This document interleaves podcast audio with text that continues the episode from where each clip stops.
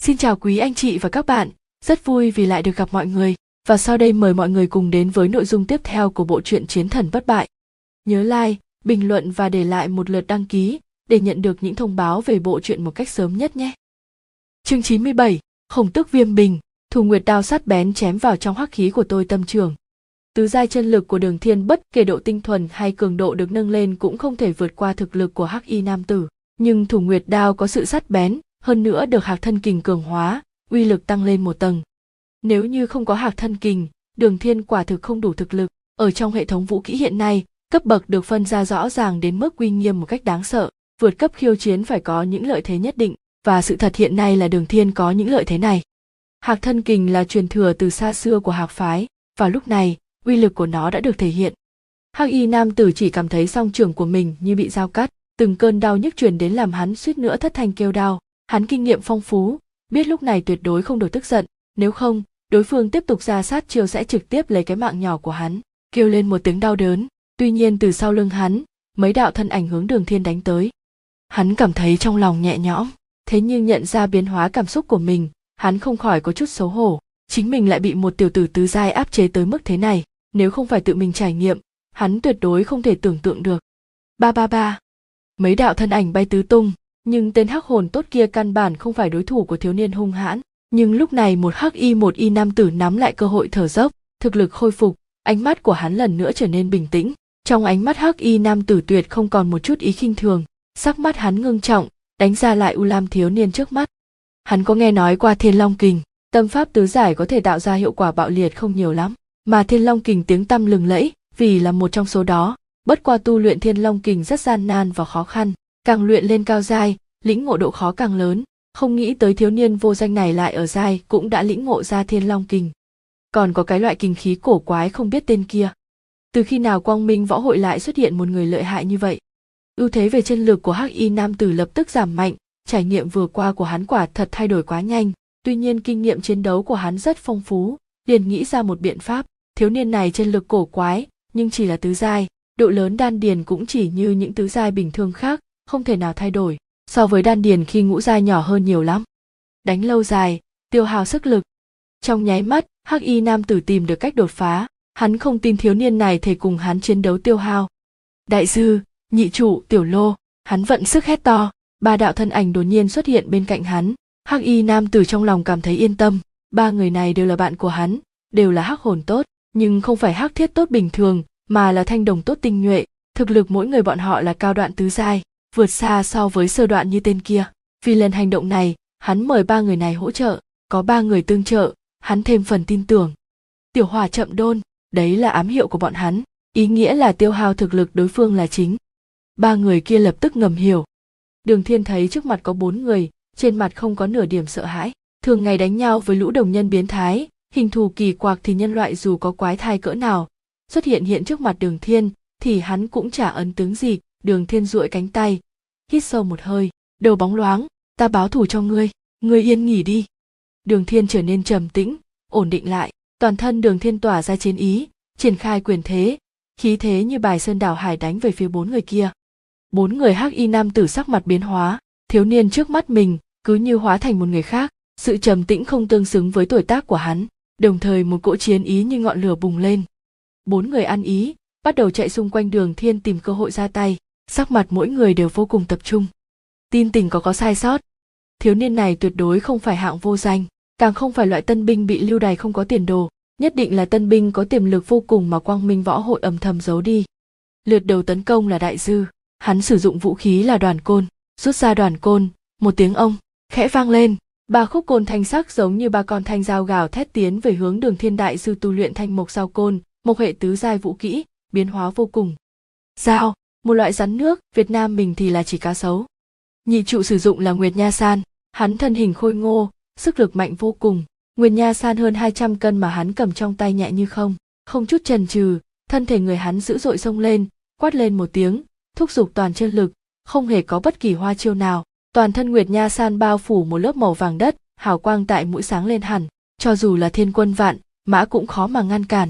Nhị trụ tu luyện là thổ tăng bát sạn, thổ hệ tứ giai vũ kỹ chiêu thức đại khai đại hợp, giản dị tự nhiên, lấy cường phá xảo, tiểu lộ tu luyện ám khí. Hai tay khẽ vung liễn phóng ra ba ngọn phi đao, mũi chân hắn điểm nhẹ bay lên trời, giữa không trung song trường phóng ra. Sáu ngọn phi đao bao phủ, bởi kim sắc quang mang, bay tới các vị trí yếu hại trên người đường thiên. Đó là kim hệ tứ giai vũ kỹ kim liễu tương. Ba người phối hợp ăn ý, vũ kỹ có cương có nhu, tam hệ chân lực thuộc tính không giống nhau, ở một bên còn có hắc y nam tử đang đứng nhìn, chỉ trong nháy mắt đường thiên liền lâm vào trong nguy hiểm. Đường thiên trong lòng một mảnh trống không, mở hắn tỏa ra một tia hàn quang, dưới chân phát lực mạnh. Tiểu mã phi ngoa được sử dụng, chạy gấp khúc, ngay sau đó, thân ảnh đường thiên như biến mất tại chỗ.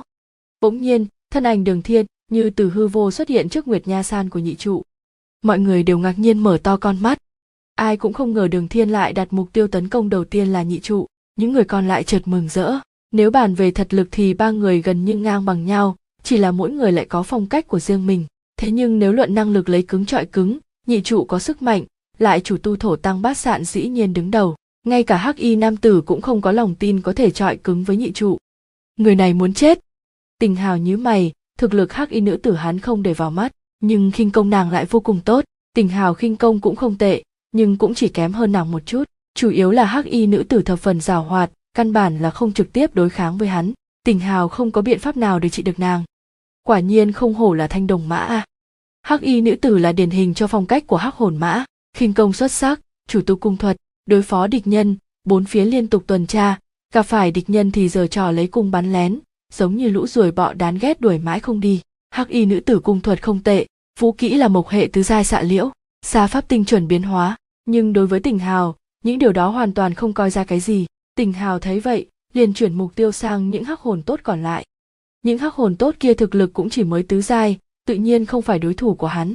Chỉ qua mấy phút liền đều bị đánh gục. Tình hào nhìn thoáng qua đường thiên, trùng hợp nhìn thấy cảnh đường thiên đánh trực diện đánh về hướng nguyệt nha san của tên tráng hán. Những tên kia nét mặt vui mừng, còn tỉnh hào trong lòng cười lạnh. Ở chung với đường thiên nhiều ngày như vậy, đường thiên biến thái chỗ nào không ai rõ ràng hơn hắn. Hắn bỏ qua ý tưởng ra tay giúp đỡ đường thiên, lấy thực lực đường thiên dù không thể thủ thắng thì kiên trì một khoảng thời gian cũng không vấn đề gì tình hào ánh mắt đặt ở trên người hắc y nữ tử. Khi thấy vị trí hắc y nữ tử đang đứng, trong lòng hắn nảy ra một suy nghĩ. Vị trí hắc y nữ tử đang đứng hơi hướng về phía bên trong, nếu như mình chặn cái đường mòn kia lại thì. Tình hào đối với địa phương này rõ như lòng bàn tay. Đường mòn phía sau hắc y nữ tử là thông đạo duy nhất vào nơi này. Chỉ cần hắn ở nơi đường mòn đó chặn lại, tương đương với việc cắt đứt đường lui của hắc y nữ tử. Khi đó, ngoài trừ chui xuống lòng đất, hắc y nữ tử không còn đường chạy. Bắt rùa trong hũ tình hào hơi nheo mắt lại. Trước mặt đường thiên bây giờ là một mũi nhọn chói mắt sáng lên màu vàng đất, có thể làm người khác khiếp đảm. Thế nhưng hắn lại không có nửa điểm sợ hãi, con mắt đầy vẻ trầm tĩnh, một ngọn lửa lay động, lực lượng toàn cơ thể tăng vọt, giống như trăm sông đổ về tụ tập thành một đoàn bao phủ lấy găng tay thiên lô. Một quyền màu huyết xích, tựa như lưu tinh xẹt qua, cùng mũi nhọn màu vàng đất của nguyệt nha san va chạm cực mạnh. Màu đỏ đậm như máu. Sao băng, oanh. Lực lượng cơ thể cùng chân lực va chạm vào nhau nhị trụ biến sắc, mũi nhọn của nguyện nha san như sắp bị nứt vỡ. Tay hắn cầm ở đằng chui cảm thấy một cỗ sức mãnh truyền đến, suýt nữa đánh rơi nguyệt nha san. Thân thể vững chắc như cột nhà lại phải lùi lại lại mấy bước, hai tay đau nhức. Càng làm hắn cảm thấy sợ hãi là chân lực xâm nhập vào cơ thể hắn vô cùng cổ quái và khó chơi, khiến hắn suýt nữa hộc máu. Nhị trụ lộ ra vẻ hoảng sợ, nhưng người khác bị kết quả trước mặt chấn nhiệp nói không ra lời, bọn họ hầu như không dám tin vào hai mắt của mình. Nhị trụ lại bị đánh bại ở phương diện sức mạnh. Hắc y nam tử kia vẻ hoảng sợ cũng động lại trên mặt, hắn giờ đã trở thành hắc hồn pháo. Dù chỉ là cấp hắc thiết nhưng ở xung quanh hắn, có thể dựa vào sức mạnh thuần túy có thể chống lại nhị trụ, hắn chưa bao giờ thấy qua. Tên này, quái thai.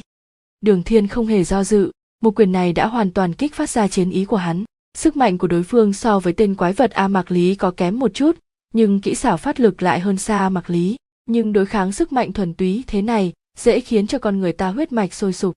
Đường thiên nổi giận gầm lên một tiếng, tiểu mã phi ngoa đạp lên mặt đất, phóng tới. Thân thể như mũi tên, lao thẳng tới nhị trụ. Hắc y nam tử như mới tỉnh lại từ trong mộng, một cái lắc mình, một chiêu tồi tâm trưởng không một tiếng động đánh tới bên sườn đường thiên.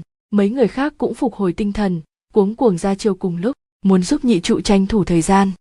Đường thiên cảm giác nguy hiểm, cúi người một cái, hai chân, như lưỡi dao sắc bén cắm vào bùn đất tới ngang đầu gối binh ở trong trại tân binh đang chú ý tới cuộc chiến của đường thiên. Bỗng dưng binh ngần ngơ.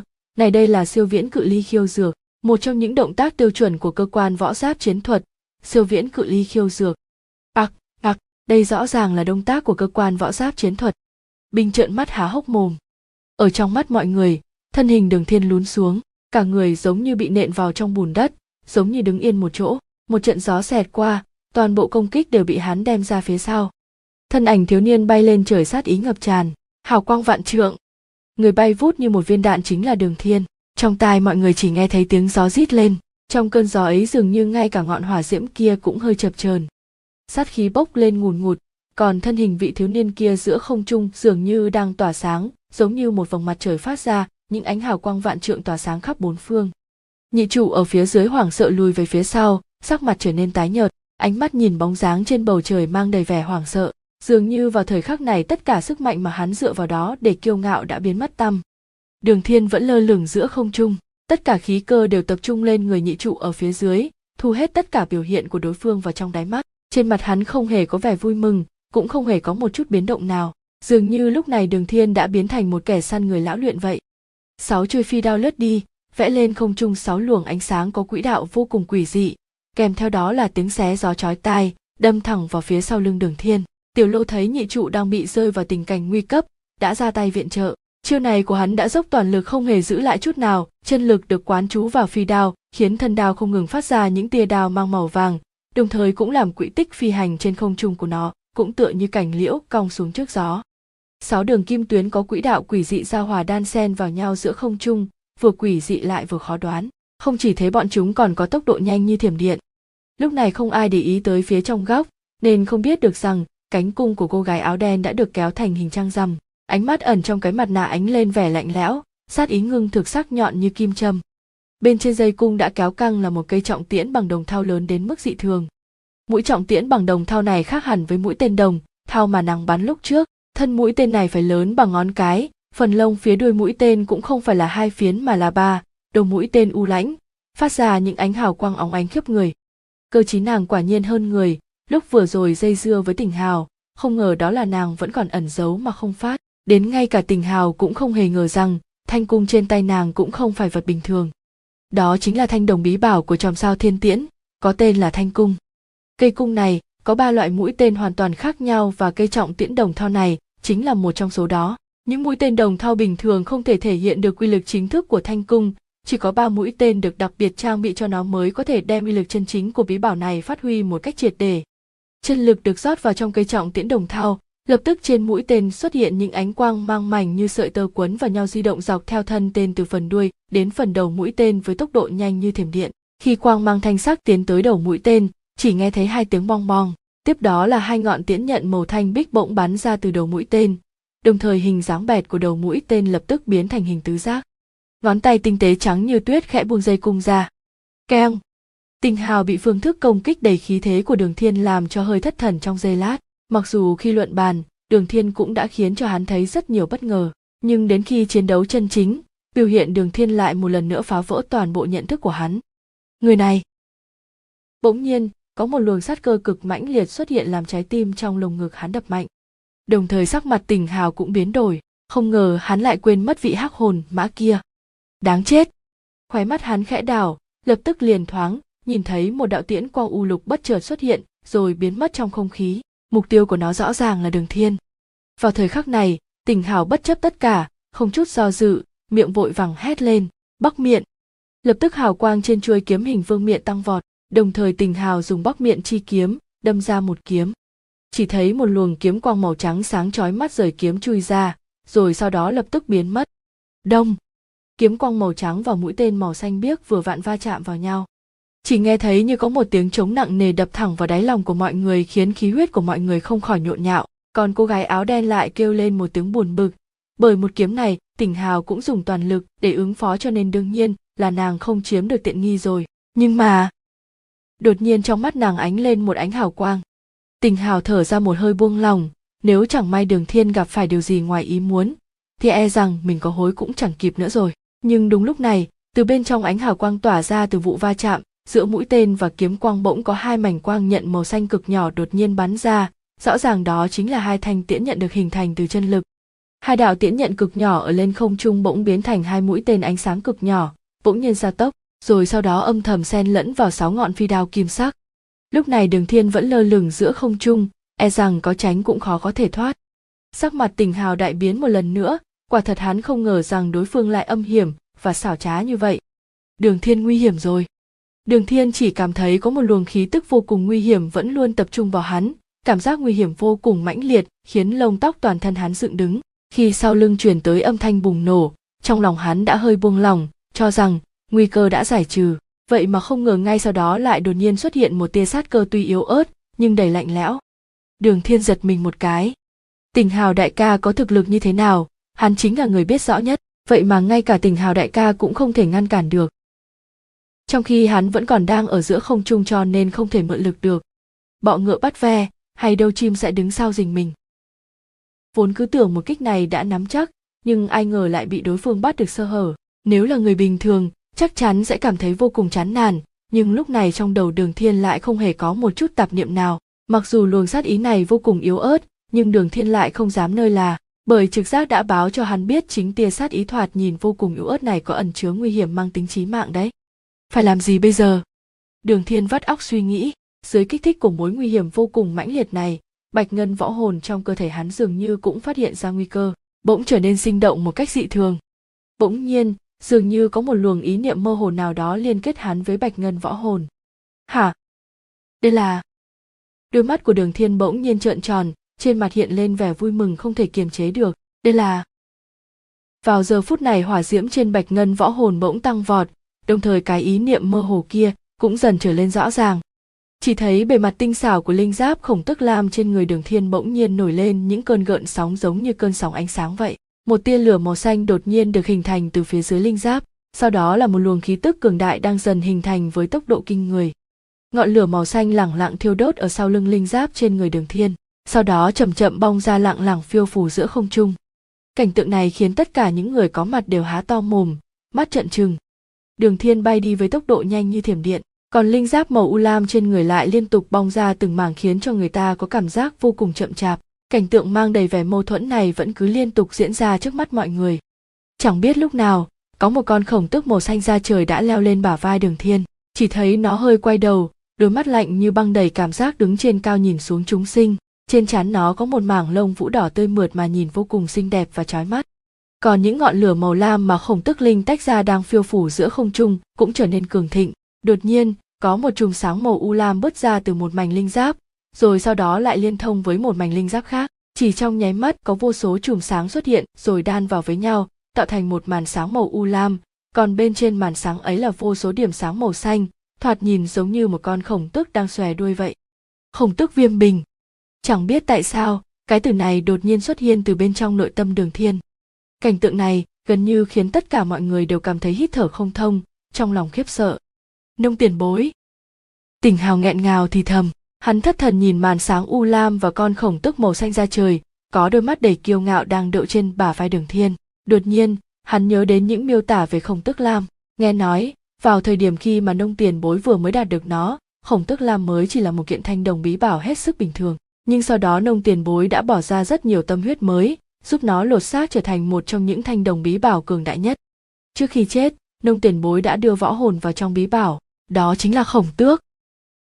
Chẳng biết tại sao, khi nhìn thấy đôi mắt trong trẻo nhưng đầy kiêu ngạo và lạnh lùng của khổng tước, tình hào giật mình, như nhìn thấy vị lão già tuy khô gầy đến còng xuống nhưng ánh mắt lại luôn cao ngạo.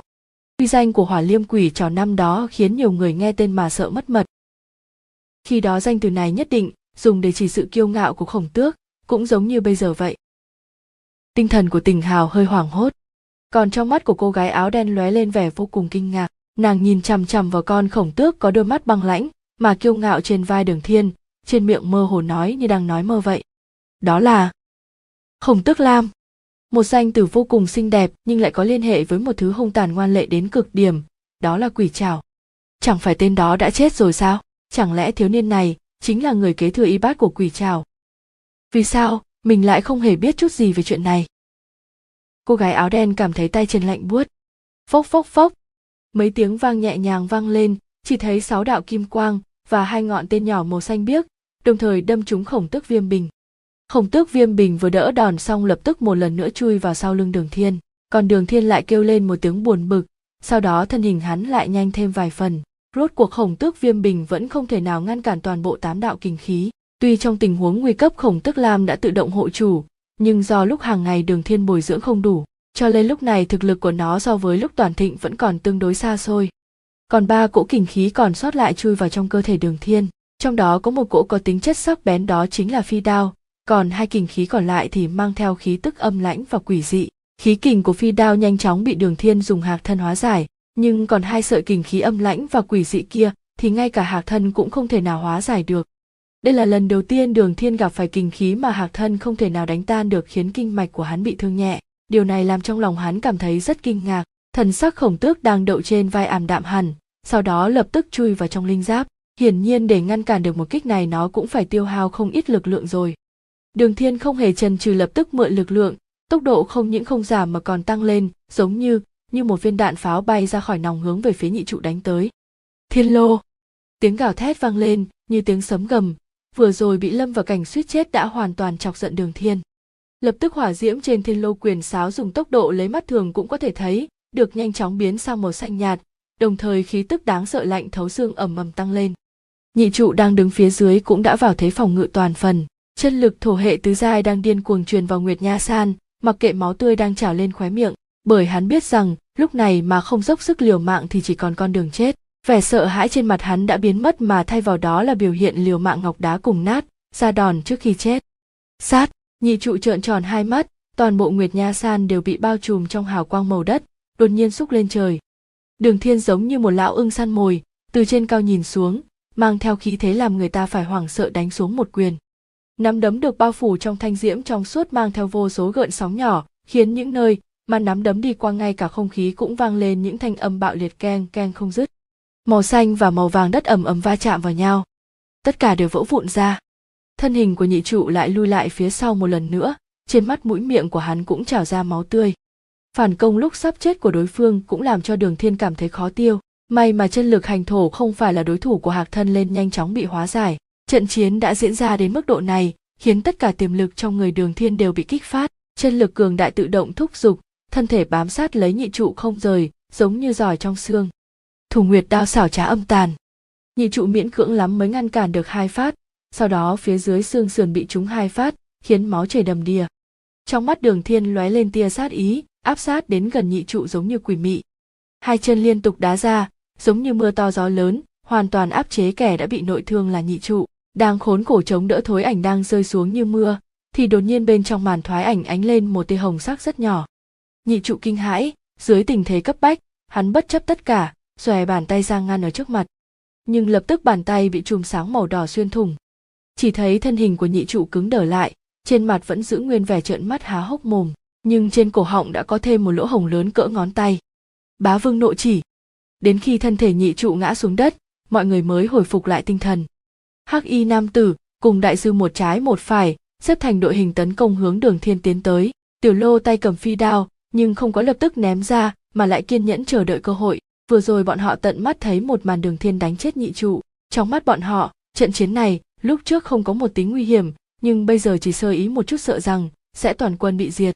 Hắc y nữ tử rút ra một mũi tiền khác, nhưng mà liền nghe thấy tình hào hừ lạnh một tiếng, tiến lên vài bước, vừa vặn chắn giữa đường thiên và hắc y nữ tử. Tình hào ánh mắt gắt gao nhìn chằm chằm đối phương, một tiễn vừa rồi, kỳ thực là do hắn sai lầm. Lúc nãy, hắn chỉ nghĩ phong tỏa đường lui của hắc y nữ tử thế nhưng hắn lại không ý thức được tuy rằng hắc y nữ tử không phải đối thủ hắn, nhưng lại có thể mang tới nguy hiểm chí mạng cho đường thiên. Chỉ một sai lầm như vậy cũng đủ khiến tình hào vô cùng xấu hổ. Nếu như sai lầm này lặp lại lần thứ hai, thì hắn không phải tình hào rồi. Hắc y nữ tự tâm trầm xuống. Tình hào kiếm thuật cao cường, có thể dễ dàng ngăn cản mũi tên của nàng. Nếu không phải khinh công nàng mạnh hơn tình hào một chút, nàng hiện tại đã thua rồi. Còn lại hai mũi tên, chỉ sợ không có cơ hội tuyệt diệu như vừa rồi nữa. Mà ba người kia nàng trong lòng âm thầm lắc đầu, với họ nàng không có chút hy vọng. Truyền nhân của quỷ trảo nông lại có thể dễ đối phó sao? Hơn nữa vừa rồi đường thiên biểu hiện ra sức chiến đấu kinh người, vô cùng cường hãn. Hắc y nữ tử liền cảm thấy không có niềm tin tất thắng. Nhưng mà ấn tượng mà nàng khắc sâu nhất là phong cách chiến đấu tàn nhẫn hung hãn của đường thiên. Phương diện này, ngay cả tình hào cũng không thể so sánh cùng. Thiếu niên này là chiến đấu cuồng nhân điển hình, là loại người sinh ra để chiến đấu. Chỉ là cái tên gia hỏa này rốt cuộc là từ nơi nào chui ra? Nàng luôn rất tự tin về năng lực tình báo của bản thân, nhưng nàng chưa từng nghe nói có một nhân vật lợi hại thế này ở quang minh võ hội. Hiện tại phiền phức lớn rồi. Quả nhiên, chiến cuộc phát triển đúng như nàng dự liệu. Ba người vây công và mà lại bị một mình đường thiên áp chế. Đấu pháp hung hãn của đường thiên càng được biểu hiện vô cùng thuần thục. Hắn công kích với tần suất nhanh được kinh người, tốc độ phản ứng càng khiến người khác tán dương. Tuy rằng vũ kỹ không được tính cao dai nhưng mà sự phối giữa các vũ kỹ đó lại lưu loát tới kinh người, luôn luôn chính xác, diệu đến cực đỉnh. Hắc y nữ tử lại càng kinh hồn táng đảm. Hắc y nữ tử không biết, không phải chỉ có một mình nàng kinh hồn táng đảm, mà tình hào ở một bên áp trận cũng kinh tâm động phách. Kiểu này về sau luận bàn cùng tên gia nào này phải thật cẩn thận, ngàn vạn lần không nên làm hắn nổi điên a. À. đường thiên đối mặt với vô số côn ảnh cùng trưởng án, nhưng lại không có nửa điểm e sợ. Nhưng mà vết thương vừa rồi tuy nhẹ, nhưng ảnh hưởng lại không nhỏ đường thiên phát hiện chỉ cần bản thân thôi động chân lực quá mạnh, kinh mạch cảm giác đau đớn như bị đau cắt. Hơn nữa hai người trước mặt thủ thế cẩn thận từng chút một, lại thêm phi đao xuất quỷ nhập thần khiến đường thiên nhất thời khó mà nhất cử phá địch trong thời gian ngắn. Điều này khiến đường thiên có chút tức giận. Thê thảm trong tay đám thập bát đồng nhân, trong lòng hắn đã đầy oán khí. Đầu chọc chết lại, khiến hắn vô cũng đau buồn. Đường thiếu niên vốn không phải là người có tính khí tốt, vậy mà lại tốn mất nửa ngày không có biện pháp đánh bại hai con rùa này trong lòng vô cùng tức giận. Mới nãy, bản thân còn nói nếu tên đầu chọc trên trời có linh thiêng, đường thiên báo thù cho hắn. Đường thiên liền quyết định kiên trì. Không phải chơi trò tiêu hao sao? Xem ai tiêu hao ai nào. Hắn bắt đầu không chế chân lực tiêu hao, vận dụng càng nhiều lực lượng thân thể. Thân thể cường hãn là nguyên nhân giúp đường thiên am hiểu chiến đấu kéo dài. Chân lực thu mà không thả, tiêu hao lập tức giảm mạnh, mà chân lực đối phương cũng không thể phá vỡ phòng ngữ mà đánh vào kinh mạch hắn. Thế tiến công của đường thiên không có nửa điểm chậm lại thậm chí còn tăng tốc. Ba ba ba. Song phương bùng nổ âm thanh từ trầm thấp tới vang dội. Hắc y nữ tử bỗng nhiên trong mắt sáng ngời, nàng nhận thấy xem ra đường thiên chân lực sắp tiêu hao hết rồi, nàng vốn thông minh, vừa nghĩ liền minh bạch huyền cơ trong đó, kích thước từ giai đan điền so với ngũ giai nhỏ hơn nhiều, sau một hồi chiến đấu, khuyết điểm thiếu hụt chân lực của đường thiên sẽ bộc lộ hoàn toàn ra. Đây là cơ hội thủ thắng. Chỉ là, nàng lườm sang tỉnh hào một cái, thấy tỉnh hào vẻ mặt cười nhạt chẳng lẽ cái tên gia hỏa còn sát chiêu? Nàng trong lòng chợt hoảng, nhưng mà một lát sau, đường thiên vẫn không có dùng sát chiêu gì. Nàng càng lúc càng nghi hoặc, nàng không tin tỉnh hào nhìn không ra khốn cảnh của đường thiên. Vậy tại sao tỉnh hào vẫn bình tĩnh như vậy? Thời gian không ngừng trôi qua, nhưng mà sát chiêu hắc y nữ tử luôn cảnh giác chờ đợi, vẫn không có xuất hiện. Khoan, chờ chút. Hắc y thiếu nữ bỗng nhiên ánh mắt ngưng tụ, vì sao tên gia hỏa kia đến bây giờ còn chưa thua? Nàng chăm chú nhìn kỹ cục diện trong cuộc chiến làm nàng thất kinh. Tồi tâm trường của hắc y nam tử cùng côn ảnh của đại dư đều quang mang ảm đạm. Nàng thấy coi bộ họ đã nỏ mạnh hết đà. Phi đao tiểu lao quang mang cũng nhạt dần, bất kể tần suất xuất thủ hay tốc độ của phi đao đều đồng loạt giảm xuống. Trái lại, đường thiên vẫn sinh long hoạt hổ. Thế tiến công của y vẫn giống như cuồng phong bão táp, từng quyền đánh lên da thịt phát ra thanh âm, càng khiến người khác run sợ. Qua một khoảng thời gian, đường thiên vậy mà lần nữa chiếm thế thượng phong hơn nữa hai người không chỉ rơi vào thủ thế mà thậm chí cận kề nguy hiểm. Làm sao làm sao có thể? Hắc y thiếu nữ ngơ ngác mà nhìn chằm chằm vào thân ảnh đang vui vẻ chiến đấu kia. Trên mặt y không có nửa điểm mệt mỏi dã rời. Thời gian trôi qua đúng 20 phút, hắn làm thế nào mà có thể bảo trì tiết tấu công kích nhanh như vậy? Hắn không mệt sao? Tên gia hỏa này không biết mệt à? Một màn trước mắt hoàn toàn vượt qua sự hiểu biết của nàng. Dù cho đường thiên chân lực hùng hậu, tuổi trẻ đã tiến vào ngũ giai, không cho dù là lục giai cũng không khiến nàng giật mình. Thứ nàng, đang chứng kiến là một tên gia hỏa cứng đầu, dùng lực lượng cơ thể đánh bại địch nhân hai người cao hơn hắn một giai, và một người đồng giai với hắn. Cái này cái này đòi hỏi thân thể tới mức nào? Dã thú đều phải xấu hổ muốn chết á. Chờ chút. Hắc y thiếu nữ linh quang trượt lóe trong đầu, không tự chủ mà hiện lên hai chữ huyết mạch. Chỉ có những huyết mạch cường đại mới có khả năng khiến thân thể con người trở nên mạnh mẽ như vậy. Ánh mắt nàng nhìn đường thiên lập tức phát sinh biến hóa không sai, chính mình sao không nghĩ đến sớm hơn chứ? Thân thể biến thái như vậy, ngoại trừ sở hữu lực lượng huyết mạch thì làm sao có được? Huyết mạch a? À? ánh mắt nàng lập tức trở nên tham lam vô cùng. Tại hắc hồn, cường hãn huyết mạch so với vài loại chân bảo đáng giá hơn nhiều. Chỉ cần nàng có thể thu thập được loại huyết mạch này, thì nàng tin tưởng nàng muốn gì được nấy. Chỉ là, đối phương thuộc quang minh võ hội, phải hảo hảo nghĩ kỹ biện pháp a. Chiến đấu không có quá nhiều gai cấn, so với đau khổ trong thập bát đồng nhân đối với đường thiên mà nói chiến đấu cường độ này chỉ coi như làm nóng người. Xét trên thực lực, đường thiên kỳ thực chỉ mạnh hơn hắc y nam tử một chút, nhưng thêm vào đại dư, tiểu lô, thì đường thiên muốn thủ thắng cũng không dễ dàng. Đường thiên, bởi vì kinh mạch thụ thương, bất đắc dĩ mới vào chiến đấu kéo dài, nhưng chó ngáp phải ruồi, sức chịu đựng biến thái của đường thiên qua đó được phát huy triệt đề hắc y nam tử cùng đại dư đều đã mệt đến thở hổn hển, trạng thái như bị tra tấn khổ hình, thế cho nên khi đường thiên giải quyết họ trên mặt hai người đều lộ vẻ giải thoát. Tiểu lô mặt không còn chút máu, vận dụng dư lực, hắn chuẩn bị bỏ chạy về hướng hắc y nữ tử. Nhưng mà hắn vừa mới chuyển động, một mũi tên xuyên qua thân thể hắn, tiểu lộ lộ ra vẻ bất ngờ, ầm ầm đổ nhào xuống. Hắc y nữ tử sắc mặt như thường, hạ cây cung xuống.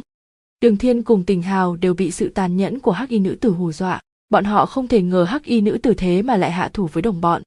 Ta nghĩ, chúng ta giờ có thể nói chuyện, hắc y nữ tử bỗng nhiên mở miệng thanh âm từ sau trước mặt nạ lộ ra vẻ lãnh khốc nồng đậm. Không có gì để nói. Tình hào hừ lạnh một tiếng, ép chặt lộ khẩu hướng hắc y nữ tử tiến tới.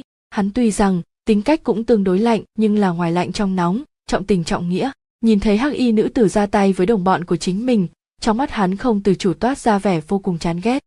Đường thiên càng là giận không thể kiềm được, chửi ầm lên. Cái ả nữ nhân nhà ngươi quả nhiên cứng đầu, hiện tại người đừng nghĩ còn sống mà ra khỏi đây hắc y nữ tử cũng đã sớm đoán được phản ứng của hai người. À bình tĩnh thong dong nói, các người sẽ bỏ qua cho hắn sao? Dù sao, hắn cũng rơi vào tử lộ rồi. Chết trong tay ta, hay các ngươi đều như nhau, có gì khác biết? Nói bậy, đi chết đi. Đường thiên giận dữ, toàn thân liền phóng tới hướng hắc y nữ tử. Hắc y nữ tử trong mắt hiện lên một tia trào phúng. Nàng khinh công mạnh hơn tỉnh hào, so với đường thiên thì càng vượt trội. Chỉ thấy thân ảnh nàng trượt lé liền tiêu thất tại chỗ, bỗng nhiên khóe mắt nàng chợt giật gần như cùng lúc một đạo thân ảnh mơ hồ như tia chớp, không hề có dấu hiệu báo trước vỏ tới bên cạnh nàng. Hắn hắn thế nào lại xuất hiện ở đây? Vô cùng hoảng sở hắc y nữ tử bỗng điểm nhẹ đầu ngón chân, thân ảnh quỷ dị chờ chuyển mang theo một tàn ảnh. Suy! Một tay nắm một mảnh góc áo nàng, tàn bạo kéo rách một màng. Hắc y nữ tử vẫn đang sợ hãi, tiếp tục di chuyển mang theo một mảnh tàn ảnh, kéo dài khoảng cách. Nàng cúi đầu nhìn thoáng qua bên hông thấy một góc áo bị xé rách. Hắn hắn làm sao làm được? Điều đó không có khả năng. Phía sau chiếc mặt nạ, khuôn mặt hắc y nữ tử trắng bệch ra, ánh mắt kinh nghi bất định. Hoảng loạn không ngừng. Đường thiên bất mãn hừ lạnh một tiếng, trong tay ném xuống một mảnh vải rách, trong lòng vô cùng bất mãn, vừa rồi lại chậm một chút. Tình hào ở ngoài thấy được vô cùng rõ ràng, kỳ thực là đường thiên sau khi hắc y nữ tử di chuyển mới bắt đầu đuổi theo. Đường thiên không phải dựa vào khinh công, mà là nhờ trong nháy mắt phán đoán ra phương hướng di chuyển của hắc y nữ tử, từ đó mới hình thành một màn dọa người như vậy trực giác của hắn thực sự quá đáng sợ. Tình hào trong lòng vô cùng tán thưởng. Hắc y nữ tử chuyển động cốc bộ trong nháy mắt, cả hắn cũng không thấy rõ ràng. Vậy mà đường thiên lại có thể phán đoán chuẩn xác phương hướng của nàng. Ánh mắt tình hào nhìn đường thiên hiện rõ vẻ tán thưởng. Đường thiên một lần nữa cúi xuống thấp, làm bộ dáng nhào tới. Trong mắt hắn thoáng qua một tia quang mang gọi là không chịu thua. Vừa rồi thất bại, không hề khiến đường thiên có nửa điểm mề oải. Chỉ có ý chí chiến đầu cường liệt, không chịu thua. Tên kia đến tột cùng sẽ phát triển thành cái dạng gì? Hắc y nữ tử trong mắt hiện lên một tia hoảng loạn, trong nháy mắt nàng cảm thụ được áp lực cường đại. Nàng trăm triệu lần cũng không có nghĩ đến, khiến nàng cảm thấy áp lực lớn như vậy không phải là tình hảo, mà là cái tên thiếu niên đến cả tên cũng không biết. Trong mắt đối phương hiện rõ vẻ không phục, ý chí chiến kiên định, khiến cho nàng khẽ run lên. Không xong, vậy mà lại gặp một tên gia hỏa cố chấp như thế. Lúc này nàng bất chấp mọi thứ quăng ra con bài chưa lật của bản thân lẽ nào thiên cầm bảo khố cũng không thể làm cho các ngươi có hứng thú ngồi xuống nói chuyện? Thiên cầm bảo khố, tỉnh hào nheo lại con mắt. Đường thiên nghe thấy tỉnh hào chất vấn bèn hừ lạnh một tiếng, rút lại nắm tay. Hắc y nữ tử thấy áp lực suy giảm, thì hơi hơi yên lòng. Trong thanh âm tỉnh hào có thể thấy, tỉnh hào khá có hứng thú với thiên cầm bảo khố. Tâm niệm của nàng thay đổi thật nhanh, ngoài miệng liến thoáng. Thiên cầm bảo khố, hẳn là tỉnh hào tiên sinh cũng đã từng có nghe. Hồi ba ngàn năm trước tròm sao thiên cầm cực thịnh một thời nhưng mà chỉ sau 40 năm, đã mai một biến mất, mà mấy món trọng trấn bí bảo của tròm sao thiên cầm đều biến mất không rõ tung tích nguyên văn. Hạ lạc bất minh. Ngươi nói là, thiên cầm bảo khố ở trong lòng đất nơi đây, khuôn mặt tỉnh hào không hề biến sắc hỏi lại. Không sai, hắc y nữ tử gật đầu dứt khoát, nhưng vị trí chỉ có ta biết rõ. Tỉnh hào cười nhạt, ta ở đây nhiều năm mà chưa từng phát hiện ra ở nơi đây có cái bảo khố gì đó. Hắc y nữ tử ngữ khí có chút mỉa mai, hỏi lại vậy thì tại sao quang minh võ hội lại thành lập ngoại doanh ở chỗ như thế này?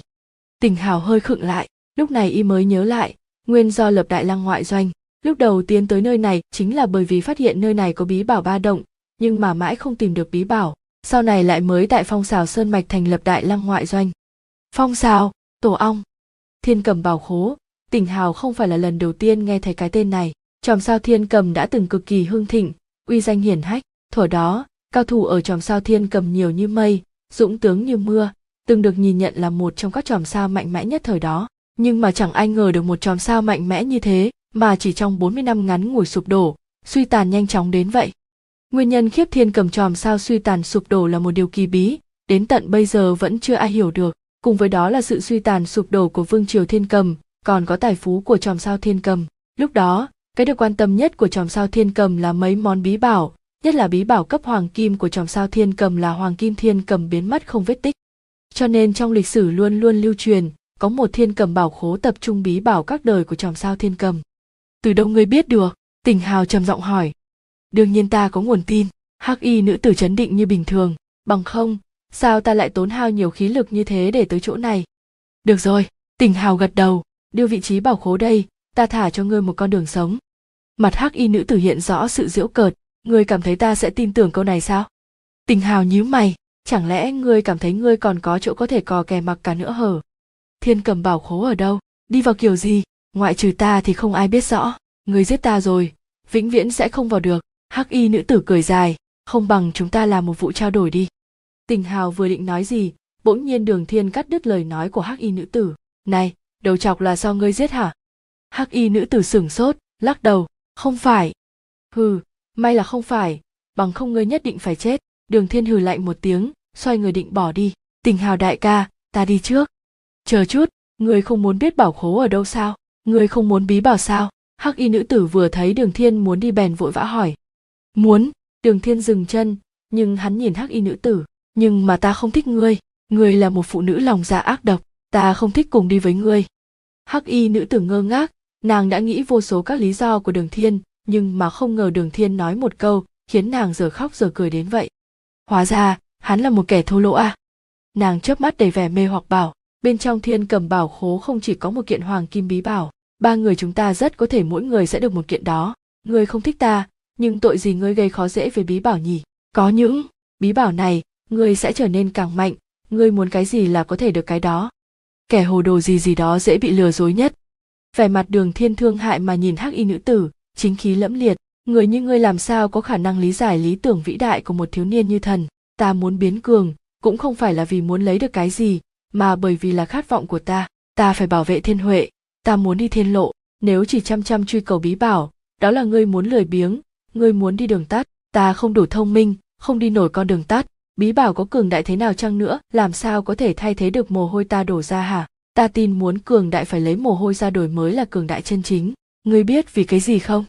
Hắc y nữ tử bị đường thiên thuyết giáo cho một hồi, đứng sững tại chỗ. Thần sắc đường thiên thật thà bảo, bởi vì mồ hôi sẽ không gạt người. Trên mặt tình hào hiện lên vẻ xấu hổ, nhớ tới chính mình vừa, rồi kích động và mong đợi, lại nghe thấy những lời này của đường thiên. Bỗng nhiên y hiểu rõ những tiến bộ kinh người của đường thiên do đâu mang lại. Y hít sâu một hơi, chân tâm hướng đường thiên thi lễ. Đường huynh đệ, những câu vừa nói thực sự làm ta giác ngộ. Dứt lời hắn trực tiếp đứng dậy, nói với hắc y nữ tử, ngươi đi đi, nghe được những lời này của đường huynh đệ, ta không thèm giết ngươi nữa. Hắc y nữ tử trợn mắt há mồm nhìn hai người quay người định bỏ đi. Nàng bỗng nhiên cảm thấy thế giới này quá kỳ lạ, những câu nói của đường thiên lọt vào tai nàng trở nên cực kỳ buồn cười. Thế giới bây giờ, ai chẳng truy cầu bí bảo, giả bộ thanh cao làm gì? Giả bộ đi, các ngươi cứ giả bộ đi, nhất định các ngươi sẽ quay đầu lại. Cút đi, các ngươi cút đi đi, nhất định các ngươi sẽ quay đầu lại nhưng mà dù cho trong lòng nàng cách nào chấp nhận đó là đúng, hai cái thân ảnh đúng là càng lúc càng xa. Xưa nay nàng lãnh tĩnh cơ trí, lần đầu tiên trong lòng có ý nghĩ muốn chửi cha mẹ trong đầu, tự nhiên bản thân gặp phải hai đứa khốn khiếp cực phẩm điên rồ. Tên khốn thiếu niên kia, thì thôi đi, nói một hồi lý lẽ dám chó chẳng đâu vào đâu, xem ra đúng là danh con ngu ngốc ngây thơ, chỉ có đồ thiếu niên ngu ngốc chưa từng va vấp, không có kinh nghiệm sống ngoài đời. Thế mà tình hào cũng bắt trước giả bộ theo lẽ nào tình hào ngươi không biết giá trị của bí bảo? Ngươi không biết mỗi một thiếu niên thiên tài, cao thủ trẻ tuổi đều là đắp bằng vô số tài nguyên trồng chất sao hả? Trên tay ngươi cầm bóc miệng chi kiếm, chẳng lẽ là que cười lửa hả? Thế nhưng là, hai tên khốn khiếp đã đi xa rồi. Hắc y nữ tử trợn tròn mắt, nhưng lại nhớ đến huyết mạch cường đại thần bí kia. Càng lúc càng xa, nàng giật thót một cái như vừa tỉnh mộng. Nàng bèn không nghĩ ngợi gì nữa, phóng theo hướng hai người vừa đi khỏi. Tình hào đại ca vì sao ngươi không giết à? Đường thiên vừa đi vừa hiếu kỳ hỏi. Bây giờ nghe thấy huynh đệ ngươi nói những lời kia, trong lòng ngu huynh chỉ cảm thấy nhiệt huyết sôi trào, không còn tí sát ý nào, nên đành trò một con đường sống. Tình hào nghiêm nghị nói, vẻ mặt cuồng nhiệt, kiếm pháp của ta gần đây đã đến bình cảnh, thủy chung mãi không đột phá. Đến tận hôm nay, nghe câu nói của huynh đệ mới hiểu ra, chúng ta truy cầu lực lượng, chỉ là vì làm cho chính mình càng lúc trở nên càng cường đại, để cho chính mình bước vào cảnh giới cao hơn nếu một mực truy đuổi lực lượng mà phải mượn nhờ ngoại lực, trái lại rơi xuống tiểu thừa. Ai, tình hào đại ca, ngươi ngu quá đi. Vẻ mặt đường thiên khinh bỉ nhìn tình hào, đó là ta nói lừa gạt à đó. Vẻ cuồng nhiệt trên khuôn mặt tình hào phút chốc bỗng cứng lại. Ta cảm thấy chắc chắn ả đang nói bậy, thiên cầm bảo khố cái gì gì chắc chắn là đang dối gạt người. Đường thiên hồn nhiên không phát hiện ra dị dạng của tình hào, tự nói tự nghe, nhìn bộ dạng ả cực kỳ đắc ý khiến cho nhìn vào như thật vậy nếu như thật có bảo khố gì gì đó thì chúng ta đã tìm ra lâu rồi làm gì đến lượt hát. Ha ha, chiêu này nhất định ả phải giàu dĩ, cho rằng có thể gạt chúng ta. Quả nhiên, trước mặt thiếu niên như thần đều là chuyện vặt chuyện vặt.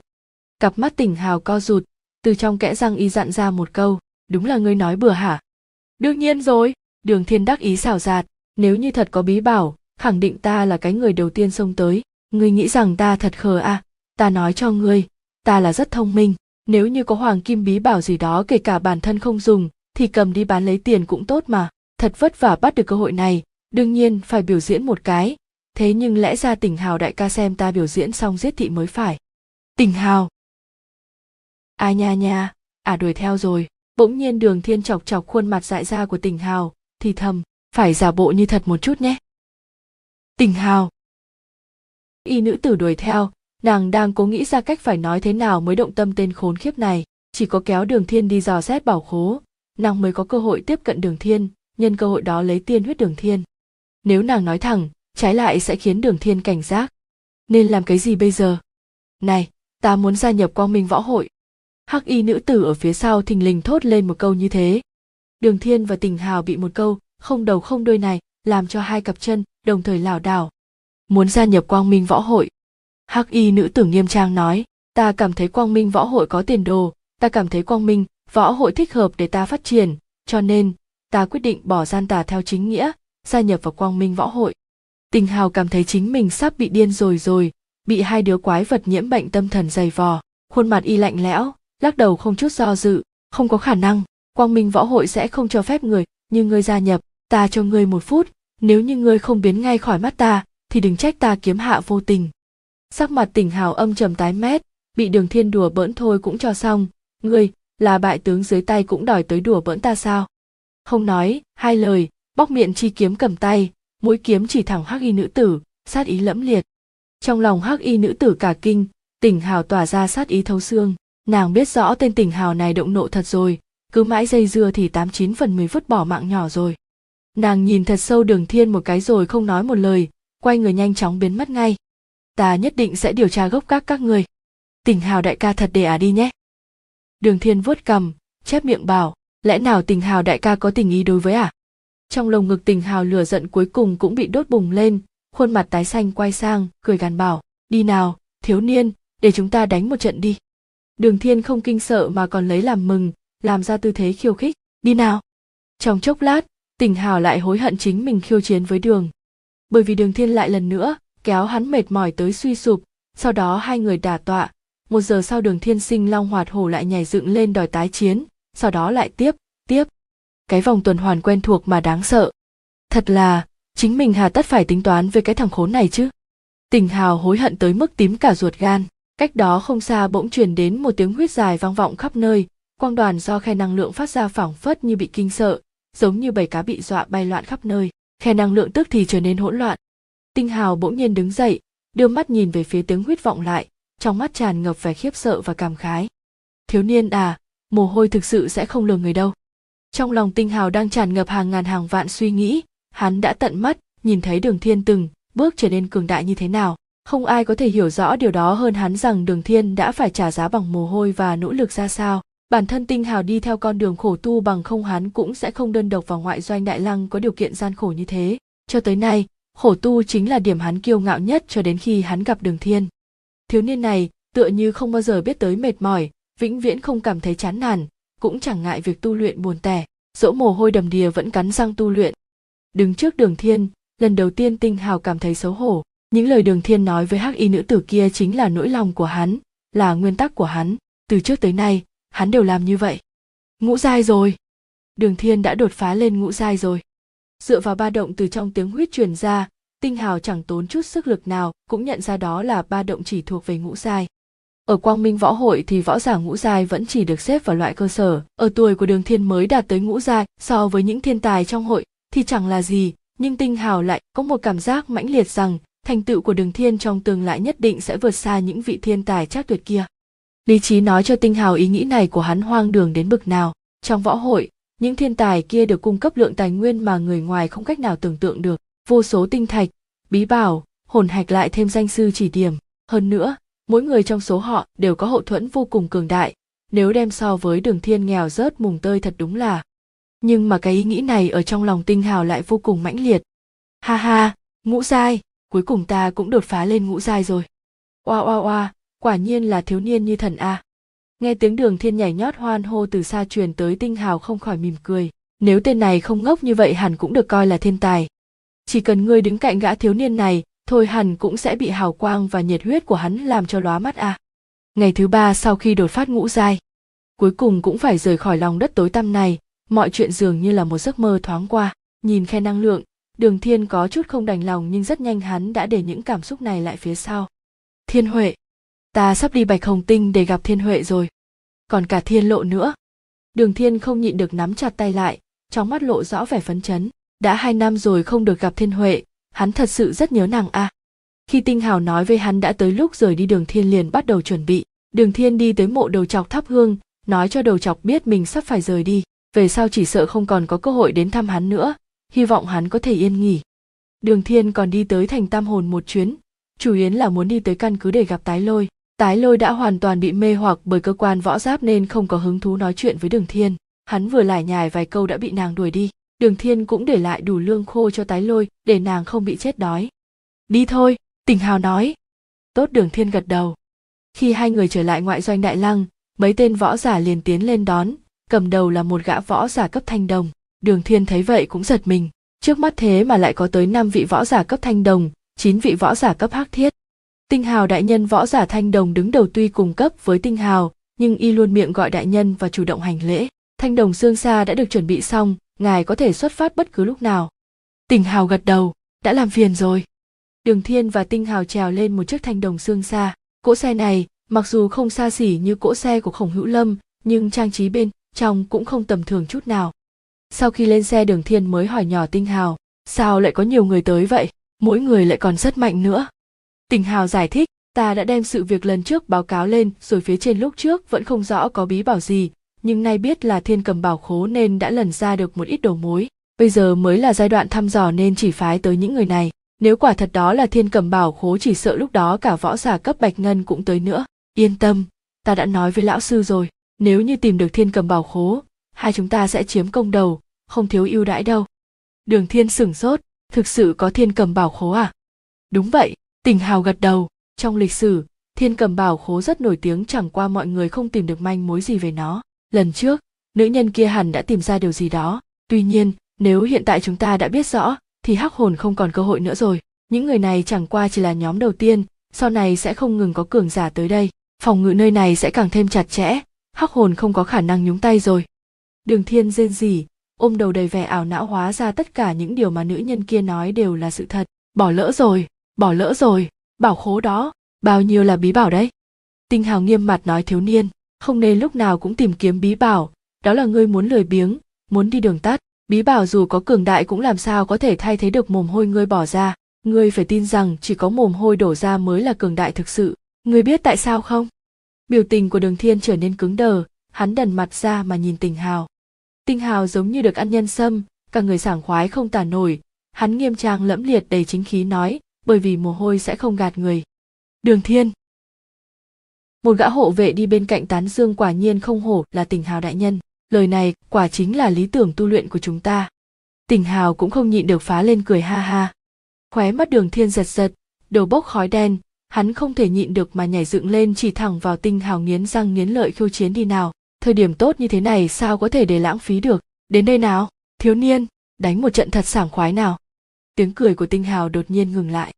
Nghĩ đến kiểu chiến đấu liên tục đến điên cuồng của đường thiên, làm tinh hào sinh trột dạ. Các võ giả khác trên xe không khỏi giật mình khó hiểu, tinh hào đại nhân vậy mà vậy mà lại không ứng chiến. Ánh mắt mọi người truyền về phía đường thiên nhất thời thay đổi, bọn họ đều không biết đường thiên nên cũng không có xem trọng hắn. Có một số người còn tưởng rằng đường thiên là đệ tử, tùy tùng v. V của tinh hào đại nhận, cho đến lúc này, mọi người mới ý thức được điểm bất thường của đường thiên tên khốn khiếp này thế mà lại có thể làm cho tinh hào đại nhân phải kiêng kỵ. Vị đại nhân này là một võ giả cẩn thận từng ly từng tí dò hỏi. Tinh hào nghe được những lời này lập tức như nắm được cọng rơm cứu mạng vội ho nhẹ một tiếng đường thiên đại nhân là võ giả cấp thanh đồng của võ hội, lập được được công lớn cho võ hội của chúng ta. Ngài cũng là truyền nhân của quỷ trào tiền bối. Mọi người lập tức ngưng trọng hẳn đồng thời cũng sinh lòng kính trọng. Quỷ trào nông tiền bối hung danh cực lớn, dù đã trải qua nhiều năm nhưng trong quang minh võ hội vẫn lưu truyền rộng rãi như cũ. Đây là cơ hội ngàn năm khó gặp với các người đấy, tinh hào nghiêm trang nói. Có thể luận bàn với đường thiên, thì đối với vũ kỹ mà các ngươi tu luyện sẽ có trợ giúp rất lớn. Ta có thể đảm bảo với các ngươi rằng, đường huynh đệ tuy tuổi còn trẻ, nhưng có những lý giải rất độc đáo với vũ kỹ. Các ngươi ai lên trước đây? Ta ta tới. Đường đại nhân, mời chỉ điểm. Mọi người phía sau liên tục lên tiếng sợ sẽ bỏ qua cơ hội tốt như thế tinh hào thấy thế bèn thở phào nhẹ nhõm. Hắn thừa dịp đường thiên đang trợn mắt há mồm chưa phản ứng gì liền nhanh tay chỉ một người. Vậy ngươi nhé, lên thôi. Tên võ giả kia vọt tới trước mặt đường thiên với vẻ mặt kích động xoạt thi lễ với đường thiên. Đường đại nhân, mời chỉ giáo. Đến lúc này, đường thiên mới tỉnh lại. Hắn quay mặt trừng mắt nhìn tinh hào. Tinh hào tỏ vẻ đắc ý, nhưng miệng lại ra vẻ trầm ổn. Được, các ngươi từng người lên một, xếp hàng đi. Tinh hào đại ca, ngươi cho là như vậy thì ta sẽ không biện pháp sao? Trừng mắt tỉnh hào, đường thiên bỗng nhiên nhếch môi, cười lạnh. Nửa giờ sau toàn bộ võ giả đi cùng đều nằm ngổn ngang trên mặt đất. Đường thiên không hề nương tay. Sau khi đột phá ngũ giai thực lực của hắn đã đạt tới một tầm cao mới, chân lực càng thêm hùng hồn. Hơn nữa thiên long kình, kết hợp với hạc kình làm mỗi chiêu, mỗi thức của hắn đều có lực phá hoại vô cùng lớn. Đối mặt với đường thiên bây giờ dù là tinh hào cũng cảm thấy rất khó giải quyết. Giờ tinh hào muốn thắng đường thiên tối thiểu cũng phải trên ngàn chiêu tinh hào không sợ chiến đấu với đường thiên, chỉ sợ đường thiên lại bám lấy hắn liên tục đòi chiến. Đường thiên bình ổn khí tức, bình thản hướng về phía Tình hào ngoắc tay, nhấn mạnh từng chữ, đến đây nào Tình hào đại ca. Cả hành trình không có bất kỳ trắc trở nào. Võ giả trên xe đều bội phục đường thiên sát đất, rõ ràng hắn chỉ có thực lực ngũ giai, nhưng lại cường hãn đến kỳ lạ, quả nhiên không hổ danh là võ giả cấp thanh đồng, nhất là khi bọn họ quan sát đường thiên và tình hào chiến đấu, hai vị cao thủ giao phong làm cho bọn họ mở rộng tầm mắt tinh hào đại nhân đi theo con đường tinh tế, chuyên tu luyện kiếm thuật, có kiếm thuật cực mạnh, xuất thần nhập hóa. Kiếm kỹ lục giai không tính là mạnh mẽ gì nhưng vào tay tinh hào lại tỏ ra một cảm giác vị đạo không nói nên lời. Mà đường thiên đại nhân lại hoàn toàn tương phản, vũ kỹ hỗn tạp cực kỳ, tu luyện tới năm sáu loại võ kỹ, cận thân chiến, hung hãn vô cùng, người người khen hay, nhất là lúc đổi vũ kỹ, giống như mây bay nước chảy, thời điểm lại chính xác, rất nhiều chỗ xảo diệu làm người ta không tự chủ được phải tán dương. Hai bên giao chiến làm người ta hoa cả mắt. Tinh hào đại nhân không chút động đậy, tay cầm thanh phong kiếm kiếm quang lượn lờ, sắc bén mà tinh thuần. Mà đường thiên đại nhân thì như quỷ mị, hung hãn tuyệt luân. Thế công như cuồng phong bạo vũ, mỗi bộ phận trên cơ thể đều có thể làm vũ khí khiến cho người ta khó lòng phòng bị được. Mỗi người đều cực kỳ quý trọng cơ hội quan sát như vậy nên số người xem chiến đấu hàng ngày không thiếu một ai. Trước mặt bao người tinh hào không thể chịu mất mặt lùi bước, để cho tên đường thiên lòng dạ hẹp hòi nắm được cơ hội, phát huy đường thức tuần hoàn chiến pháp đến cực hạn. Tình hào khổ không thể tả. Đến bạch hồng tinh rồi, có tiếng võ giả ở phía trước la lên. Tình hào như nghe thấy tiên âm, suýt nữa vui mừng quá phát khóc. Nếu có vấn đề gì, thì dùng quang minh, bài liên lạc ta là được, ta cũng biết người đang có việc, không cần phải thấp thỏm như vậy, đi nhanh đi đi nhanh đi. Tình hào nhanh chóng đuổi đường thiên ra ngoài sau đó dẫn theo những võ giả khác chạy chối chết. Đường thiên đứng yên trên con đường đi bạch hồng tinh, khi nhìn xung quanh, bỗng nhiên trong nội tâm hắn dấy lên cảm xúc kích động khó nói lên lời. Cuối cùng cũng đã tới bạch hồng tinh rồi. Cuối cùng cũng đã có thể nhìn thấy thiên huệ rồi. Nhớ lại cái đêm mà thiên huệ ly khai, ở dưới bầu trời đầy sao, chính bản thân mình đã hướng về phía thiên huệ lớn tiếng hứa hẹn. Mình sẽ đến.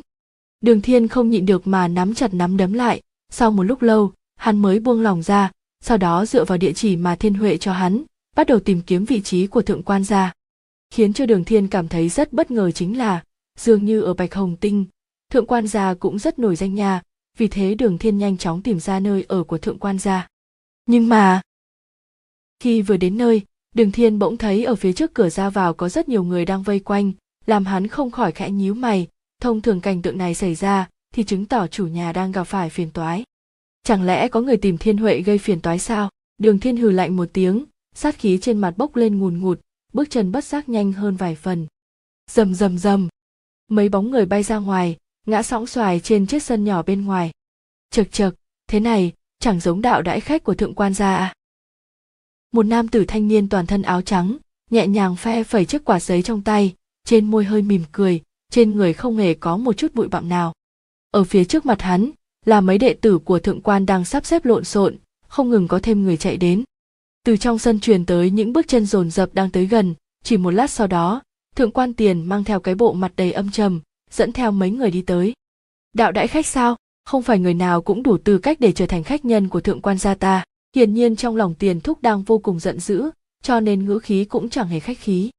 Áo trắng nam tử ba một tiếng, thu lại quạt giấy, vẫn không hề cảm thấy thái độ của mình là ngang ngược vẫn mỉm cười như trước, nói, nghe nói, thượng quan thiên huệ là một mỹ nhân hiếm có, hiện tại đang là mùa thu, ta mộ danh mà đến, vậy mà lại bị cự tuyệt ngay từ ngoài cửa, thật là thương tâm a à.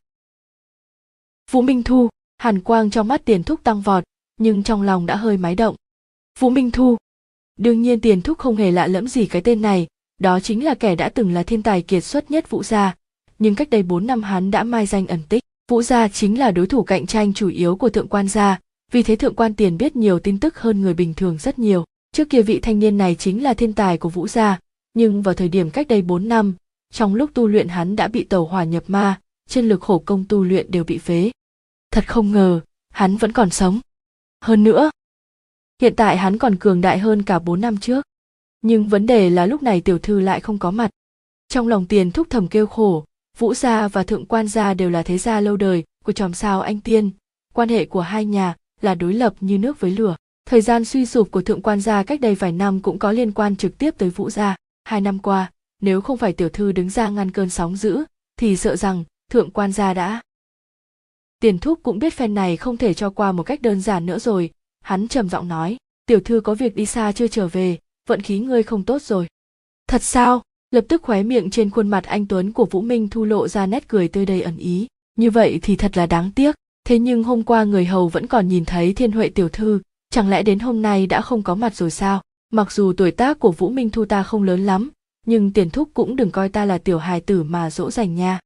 Thượng quan tiền cũng biết chắc chắn hôm nay đối phương có chuẩn bị rồi mới tới, chứng tỏ đã hạ quyết tâm muốn gây sự ồn ào. Vì thế lão không thèm nói nhảm, mà nói trực tiếp. Khu môi múa mép như lưỡi gà đừng nói là tiểu thư không có mặt, mà cho dù lúc này tiểu thư có ở nhà cũng chẳng thèm gặp mặt ngươi.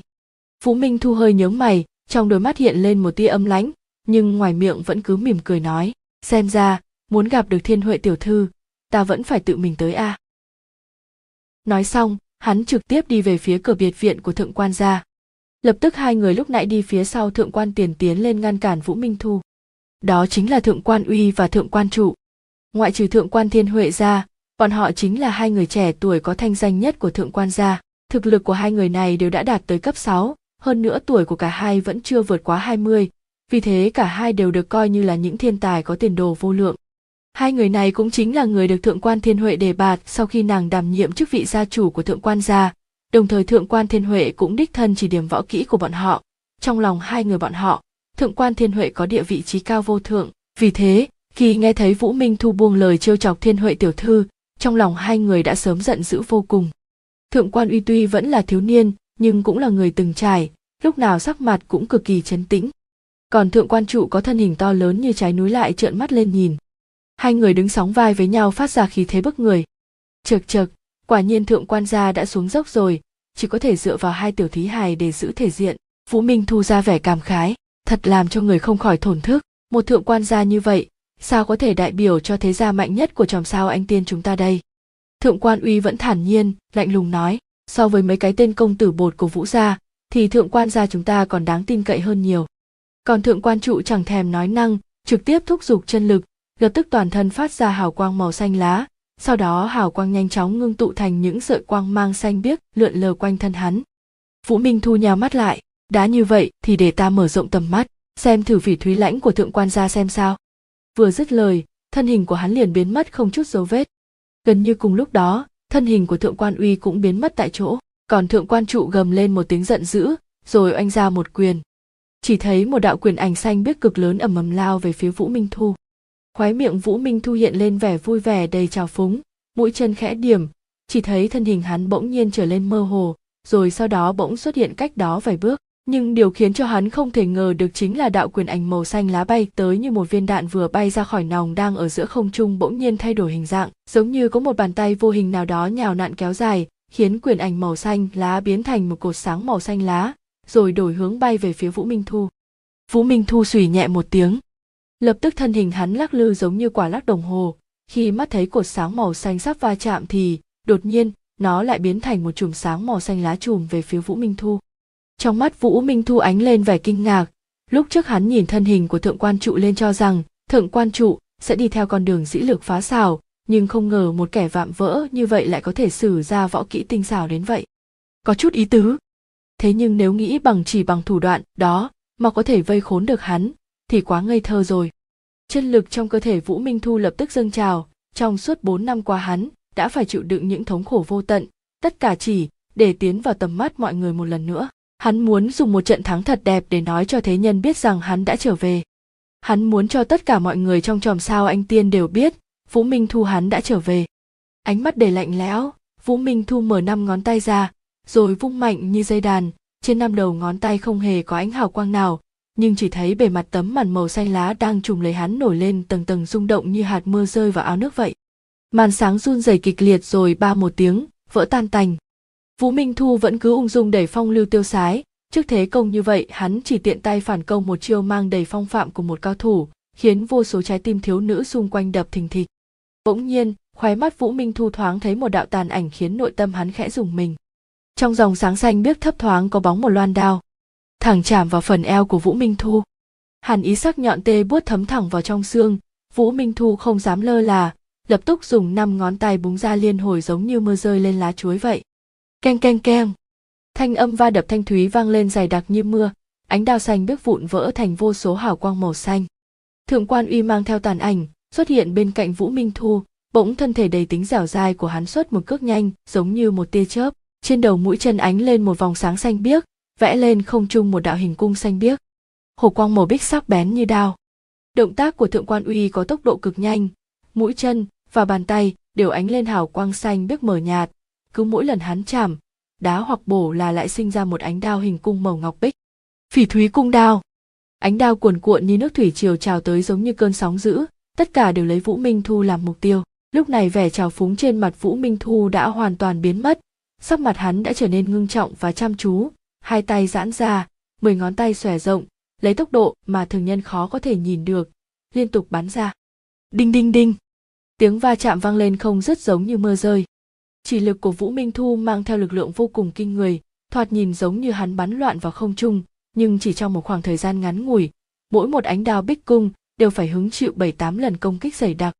Mặc dù ánh đao bích cung không ngừng nứt vỡ, nhưng sắc mặt thượng quan uy vẫn cứ lạnh lùng, đôi tay và chân hắn liên tục xuất ra những ánh đao với tần suất kinh người.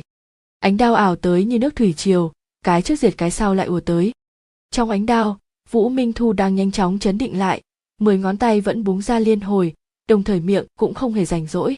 Làm sao? Chỉ có thủ đoạn như vậy thôi sao? Các người đang dùng hai đánh một đấy nhé. Đấu pháp như vậy sẽ khiến thượng quan uy bị tiêu hao cực lớn.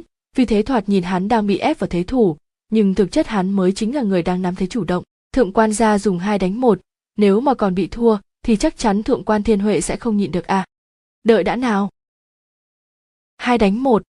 Vậy một người nữa đâu? Lập tức vũ minh thu giật mình một cái nhưng đúng lúc này, một bóng mờ xuất hiện trên đỉnh đầu hắn, đem hắn bao phủ vào trong. Chẳng biết từ lúc nào, phía trên đỉnh đầu của hắn đã có thêm bốn viên cầu màu xanh biếc, mỗi viễn cầu đều có đường kính hơn 3 mét, bên trong quang cầu mơ hồ có bóng dáng một người. Thượng quan trụ. Bong bóng xanh biếc bắt đầu chậm rãi chuyển động. Chiếc bóng xanh biếc trên đỉnh đầu mang đến cho vũ minh thu cảm giác áp bách mãnh liệt, đồng thời còn khiến hắn cảm thấy cực kỳ nguy hiểm. Cảm giác nguy hiểm không gì sánh nổi khiến hắn như một con mèo đang sù lông hú lên quái dị, sắc mặt đại biến. Bong bóng ánh sáng màu xanh biếc dùng tốc độ kinh người, ầm ầm hạ xuống, đồng thời tốc độ xoáy tròn của nó cũng nâng lên đến tốc độ khủng khiếp. Bên trong vầng sáng là thượng quan trụ đang hợp hai tay lại thành một hình chữ thập, sắc mặt đầy vẻ trang nghiêm. Phỉ thúy trụy. Oanh. Tất cả mọi người xung quanh chỉ thấy, có một đạo lục quang khổng lồ từ trên trời giáng xuống, ầm ầm nện vào mục tiêu mà ánh đao đang cuồn cuộn trào lên. Ầm ầm. Bụi bặm bốc lên khắp nơi vô số toái thạch bắn ra bốn phía, như mưa rơi, bắn toán loạn vào đám người xung quanh. Những tiếng kêu sợ hãi vang lên liên tục. Sau đó là một luồng sóng khí ầm ầm tán ra, khiến mọi người chưa kịp có bất kỳ phản ứng nào, đã bị đẩy lùi về phía sau vài bước cứ như bị người ta đẩy mạnh một cái vậy. Đến khi tất cả những người xung quanh ổn định lại thân hình, thì gần như sắc mặt tất cả đều lộ ra vẻ hoảng sợ. Thật là khủng khiếp! Công kích khủng bố như vậy, thì sao có thể sống được đây? Đại môn của thượng quan gia có vị trí cực đẹp đối diện chính là đường cái, trên con đường rộng tới 30 mét đều được dùng đá xanh ghép lại sạch sẽ vô cùng, nhưng lúc này trên mặt đường đã phủ đầy bụi đất. Khóe miệng thượng quan trụ dì ra một dòng máu tươi, bởi sát chiêu này, khiến hắn phải chịu phụ tải cực lớn. Thượng quan uy đứng ở bên cạnh cũng thở hổn hển, hắn cũng bị tiêu hao không nhỏ. Cũng may, cuối cùng cũng đã thành công. Hai người quay sang nhìn nhau rồi cũng thở ra một hơi buông lòng ngay cả tiền thúc đứng bên cạnh xem trận chiến, cũng thở ra nhẹ nhõm. Đột nhiên từ trong cho bụi có một âm thanh vang lên. Các người, khiến cho ta rất bất ngờ à? Giọng nói này khiến thân hình của thượng quan trụ và thượng quan uy cứng đờ, còn sắc mặt của tiền thúc cũng đại biến. Chỉ thấy từ trong cho bụi có một bóng người chậm rãi đi ra. Sau đó, đột nhiên hắn vung trường, hô, lập tức xung quanh xuất hiện một cơn cuồng phong xua tan bụi bặm. Vũ minh thu lại hiện ra trước mắt mọi người một lần nữa, nhưng lúc này sắc mặt hắn đầy âm lãnh, sát ý trong mắt dày đặc còn trên mặt cũng có thêm một vết thương nhỏ. Nhưng lúc này ánh mắt của tất cả mọi người đều bị thứ trên người vũ minh thu hấp dẫn. Chính là nó chính là cụ trang. Vũ minh thu đứng ngạo nghễ. Dưới ánh mặt trời cụ trang trên người y lóng lánh những quang mang hoa mỹ áo giáp như ngọc ngọc sáng như gương. Mỗi tấm ngọc giáp đều trải qua tạo hình tỉ mỉ tầng tầng lớp lớp ký tự cổ văn phức tạp phối hợp tương xứng bên hông là những tua rát vàng lấp lánh càng làm nổi bật lên sự tôn sùng cao quý. Một trận gió thổi qua, từng miếng ngọc giáp rung lên, tạo nên một chuỗi âm thanh len keng tuyệt vời. Vũ minh thu vốn là một người lỗi lạc bất phàm, mặc bộ bạch chi ngọc giáp càng làm y thêm tiêu sái xuất trần. Trong đám con gái vây quanh, rất nhiều cô không nhịn được lấy tay che miệng, ánh mắt không giấu vẻ ái mộ.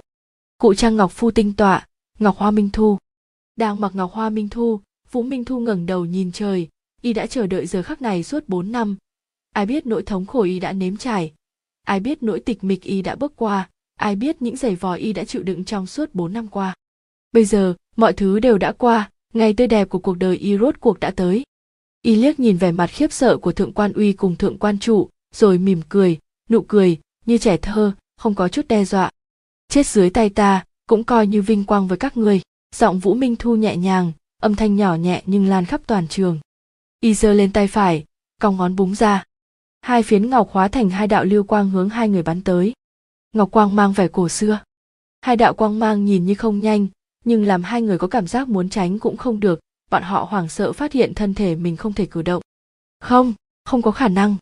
Hai mảnh ngọc chớp mắt tới gần, hai người thậm chí có thể thấy rõ miếng ngọc mỏng manh xoay tròn mà bay tới, rõ ràng là chỉ bị lực cản rất nhỏ trong không khí. Mục tiêu của hai tấm ngọc chính là cổ họng của hai người đáng chết, không thể nhúc nhích được. Hai người cố gắng dùng hết sức, nhưng mặc dù đã tiêu hao bao nhiêu chân lực cũng không thể dậy ra được. Mảnh ngọc càng bay gần, trong mắt hai người càng lộ ra vẻ hoảng sợ. Bỗng nhiên một đạo thân ảnh xuất hiện trước mặt hai người không chút báo trước. Người mới tới mở rộng hai tay, tựa như bức tường lấp kín khoảng không trước mặt bọn họ, lưu lại trong hai người bóng dáng cả đời không quên. Bạch bạch! Hai mảnh ngọc lọt vào tay người mới tới, khi hai người còn chưa kịp phản ứng, đã hóa thành bột phấn trong cãi tay người nọ buông tay bột phấn theo gió thổi đến trước mặt hai người, nhưng bọn họ cũng không nhào mắt lại mà mở trừng mắt, ngơ ngác nhìn hình bóng trước mặt. Thật mạnh! Vẻ hoảng sợ trên mặt hai người lúc này còn chưa biến mất, lúc này bọn họ càng kinh hãi hơn. Người này, là ai? Nghi vấn còn đang quanh quẩn trong đầu hai người, thì người phía trước bỗng trầm giọng nói, người cũng dám coi thường thiên huệ. Giọng điệu trầm thấp, sơ xác tiêu điều, tựa như dã thú rít gào, ẩn chứa sát khí và phẫn nộ làm hai người kinh hồn táng đờm. Bất quá từ lời này thì có thể thấy người tới là, bạn không phải địch, làm hai người an tâm cũng có chút an tâm trong lòng. Chỉ là, từ khi nào tiểu thư có bằng hữu lợi hại như vậy? Nhưng không đợi hai người kịp phản ứng, bọn họ đã bị đối phương tiện tay bắt lấy rồi ném đi. Tiền thúc, thượng quan tiền trợn mắt há hốc mồm mà nhìn thân ảnh trước mắt kia, tràn ngập khí phách, dũng mãnh tuyệt luân, gã cơ hồ không dám tin vào mặt mình, kia, đó là a thiên. A a thiên người nọ quay sang, nụ cười như ánh mặt trời tràn ngập trên khuôn mặt. Tiền thúc, đã lâu không gặp. Thật sự là a thiên. Tiền thúc giống như bị sét đánh ở trong lòng, ngây ra như phỗng. Lão ngơ ngác nhìn khuôn mặt quen thuộc mà mang lại cảm giác rất xa lạ này. Đây mới thật là a thiên. Ngày lão rời tinh phong thành, a thiên thiếu gia vẫn còn đang tu luyện vũ kỹ trụ cột. Đúng là a thiên thiếu gia mà tiểu thư nhớ mãi không quên. Nhưng mà, vì cái gì a thiên thiếu gia trước mặt nhìn lại xa lạ như vậy? Tiền thúc tiền thúc giữa không trung, thượng quan uy gấp giọng hô lớn. Tiền thúc như vừa tỉnh mộng, cuống quýt giơ tay đón lấy hai người, nhưng ánh mắt lão vẫn nhìn về a thiên thiếu gia không đổi mảy may. Tiền thúc, đợi lát nữa chúng ta ôn chuyện, đường thiên trầm mặt quay sang phía vũ minh thu, lạnh giọng nói, dám coi thường thiên huệ, tiểu tử, hôm nay ngươi chết chắc rồi. Vũ minh thu có chút kinh ngạc, y đánh giá đường thiên vài lần, giọng tràn ngập giễu cợt, từ khi nào, thượng quan gia luôn lạc tới mới cần một ngoại nhân bảo vệ mặt mũi chẳng nhẽ ngoài thượng quan thiên huệ, thương quan gia không còn người nào có thể đánh một trận ra hồn. Chung quanh lập tức truyền đến một trận ồn ào, việc vũ minh thu xuất hiện trước cửa thượng quan gia đã làm rất nhiều người chú ý, phàm là người hơi có chút thế lực đều đã chạy đến góp vui. Việc vũ gia cùng thượng quan gia xung đột, đối với anh tiên tinh tọa, tầm quan trọng không cần nói cũng biết, cơ hồ tất cả những người có chút tiếng nói ở anh tiên tinh tọa đều đã đến xem. Câu trào phúng của vũ minh thu lại được nhiều người đồng ý. Hai năm qua đúng là thượng quan thiên huệ như mặt trời giữa trưa đem thượng quan ra một lần nữa ngồi lên ghế đệ nhất anh tiên tinh tọa. Nhưng lúc này mọi người mới thấy cái vị trí thứ nhất kia của thượng quan gia không cường đại như tưởng tượng. Trước kia tất cả bọn họ đều bị sự cường hãn của thượng quan thiên huệ che mắt. Giờ nghĩ lại, một cường giả lợi hại cũng không thể kéo lại cả một gia tộc. Đến giờ bọn họ khẳng định, thượng quan tiền không nói dối, quả thật thượng quan thiên huệ không ở nhà. Nếu không ồn nào đến giờ chắc chắn thiên huệ đã đi ra. Thậm chí một số người trong bọn họ còn nghĩ bây giờ chính là thời cơ tốt nhất không có thượng quan thiên hệ chủ trì, thượng quan gia trở nên suy yếu bất ngờ. Thượng quan tiền thập phần chu đáo, lời nói của vũ minh thu có ý hiểm ác. Sao lão không hiểu, ngay cả đám người kia, đang dục dịch, lão cũng nhìn thấy. Lão cũng thật không ngờ tình hình lại phát sinh kịch biến như thế này. Chỉ sợ tiểu thư cũng không ngờ, vũ minh thu lại đột nhiên trở về. Chỉ cần thêm hai năm nữa, là thượng quan trụ, cùng thượng quan uy có thể phát triển thành bá chủ một phương. Nhưng giờ thì, chúng vẫn còn kém một chút. Tiểu thư trong lòng thượng quan tiền tuy lo lắng, nhưng trên mặt bất động thanh sắc. Thượng quan gia đâu có ai có thể so sánh với tiểu thư. Trước kia không có, hiện tại cũng không có. Giống như ai có thể chịu được lửa giận của tiểu thư. Châm ngòi lửa giận của tiểu thư, có ai còn sống? Vũ gia chỉ có thể kéo dài hơi tàn đợi tiểu thư trở về đi. Chỉ mấy câu nói đơn giản đã làm cho đám tiểu tử tỉnh táo lại. Chỉ trong hai năm ngắn ngủi thương quan thiên huệ làm sao tạo dựng được danh vọng không ai có thể lay truyền. Rất đơn giản, dẫn theo thượng quan gia nam trình bắc chiến những gia tộc hạ độc thủ với thương quan gia năm đó bị giết tới trên sáu nhà. Nếu không phải vũ gia biết thời thế, chủ động co rút lại, bọn họ cũng không thể may mắn thoát được. Vừa nghĩ tới lửa giận của thượng quan thiên huệ, mọi người xung quanh không rét mà run. Vũ minh thu vừa mới trở về anh tiên tinh tọa, rất nhiều việc y còn không biết, nhưng hai năm qua tất cả đều bị thương quan thiên huệ áp chế, sự khủng bố của nàng, không ai rõ ràng hơn bọn họ. Tiền thúc trong lòng bình tĩnh, trầm giọng nói, lại nói, ai bảo a thiên thiếu gia đây là người ngoài a thiên thiếu gia là thanh mai trúc mã với tiểu thư, cũng là con rể tương lai của thượng quan gia chúng ta, là trượng phu được chính tiểu thư lựa chọn. Cả đoạn đường lâm vào một mảnh tịch mịch, ngay cả đám người thượng quan uy, thượng quan trụ đứng sau lưng tiên thúc cũng trợn mắt há hốc mồm. Con rể! Nguyên văn là cô gia, tất cả đệ tử thượng quan gia, lúc này thấy đột nhiên nhảy ra một gã con rể, thì bị dọa tới mức đầu óc trống rỗng. Sau một thoáng yên lặng, cả con đường đột nhiên nổ tung. Bạn trai của thượng quan thiên huệ hắn chính là bạn trai của thượng quan thiên huệ trước kia chưa từng nghe thấy bao giờ liệu có phải hàng giả không?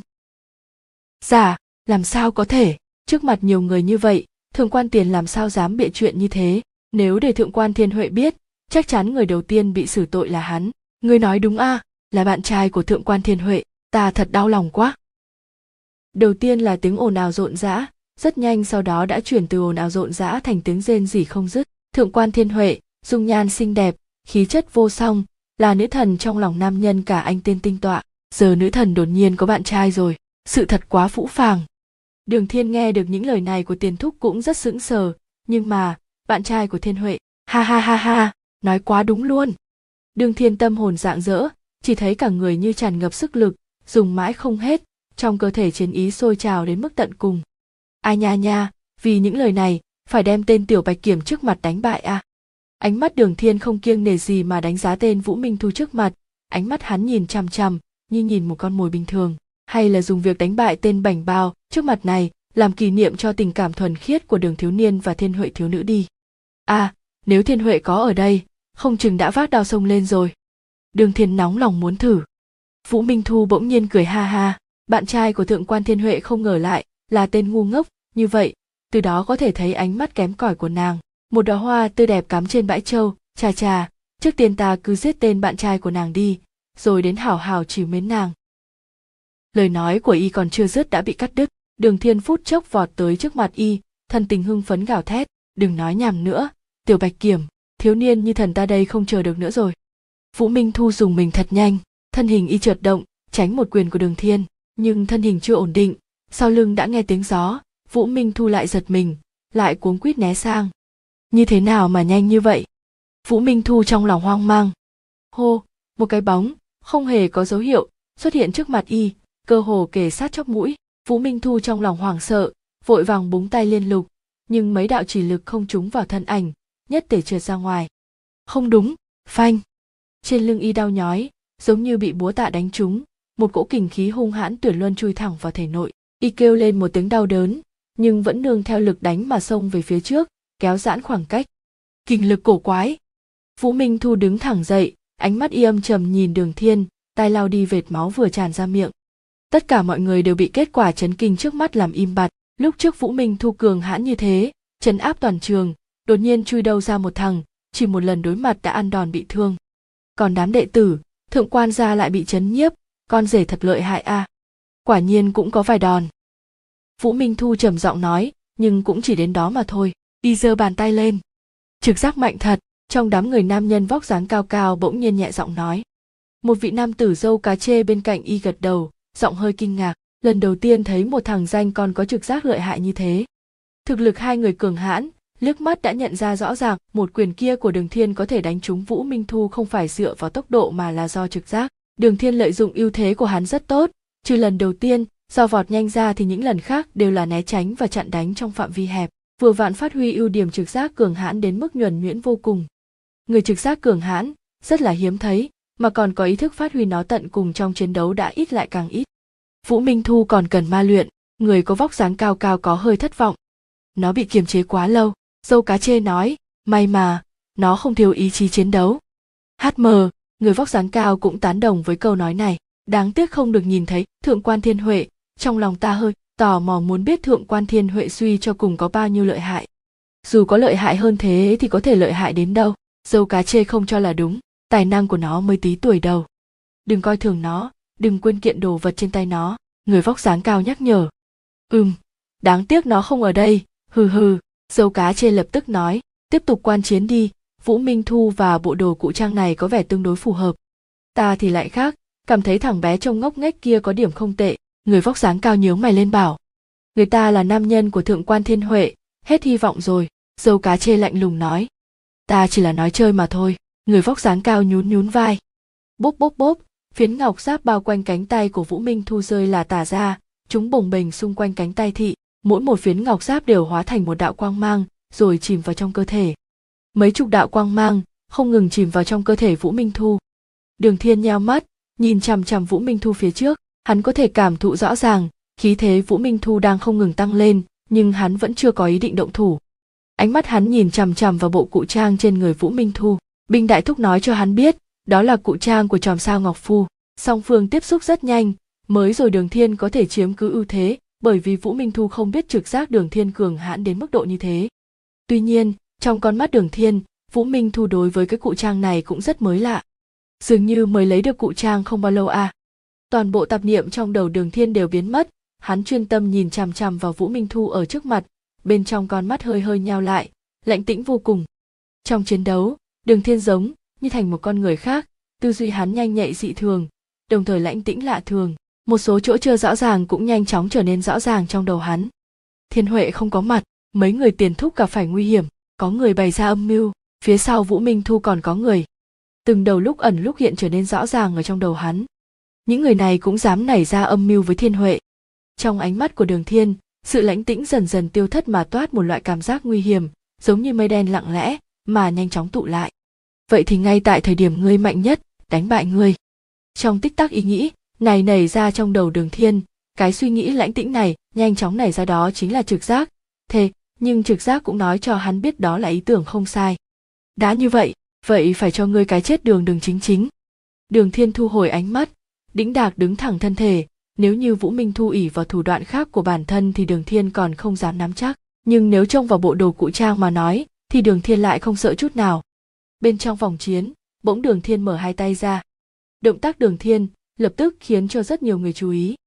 Vũ minh thu cường hãn ngoài ý nghĩ của mọi người, mà đường thiên nửa đường chém giết xuất hiện còn làm mọi người bất ngờ hơn. Thoạt nhìn thì đường thiên chẳng có gì đáng chú ý khi so sánh với vũ minh thu thực lực cường hãn, tiêu xài lỗi lạc phải đến khi thượng quan tiền nói đường thiên là nam nhân của thượng quan thiên huệ thì mọi người mới đồng loạt rộ lên. So sánh với vũ minh thu, đường thiên thực sự quá phổ thông phổ thông đến mức chẳng có chút điểm sáng nào đáng nhắc tới cả. Phải đến lúc hắn ra tay làm vũ minh thu thụ thương thì mọi người mới bắt đầu chú ý cái tên thiếu niên hơi ngốc thô lỗ này. Chỗ lợi hại của đường thiên, có người thấy rõ, nhưng đại đa số người vẫn chưa nhìn ra.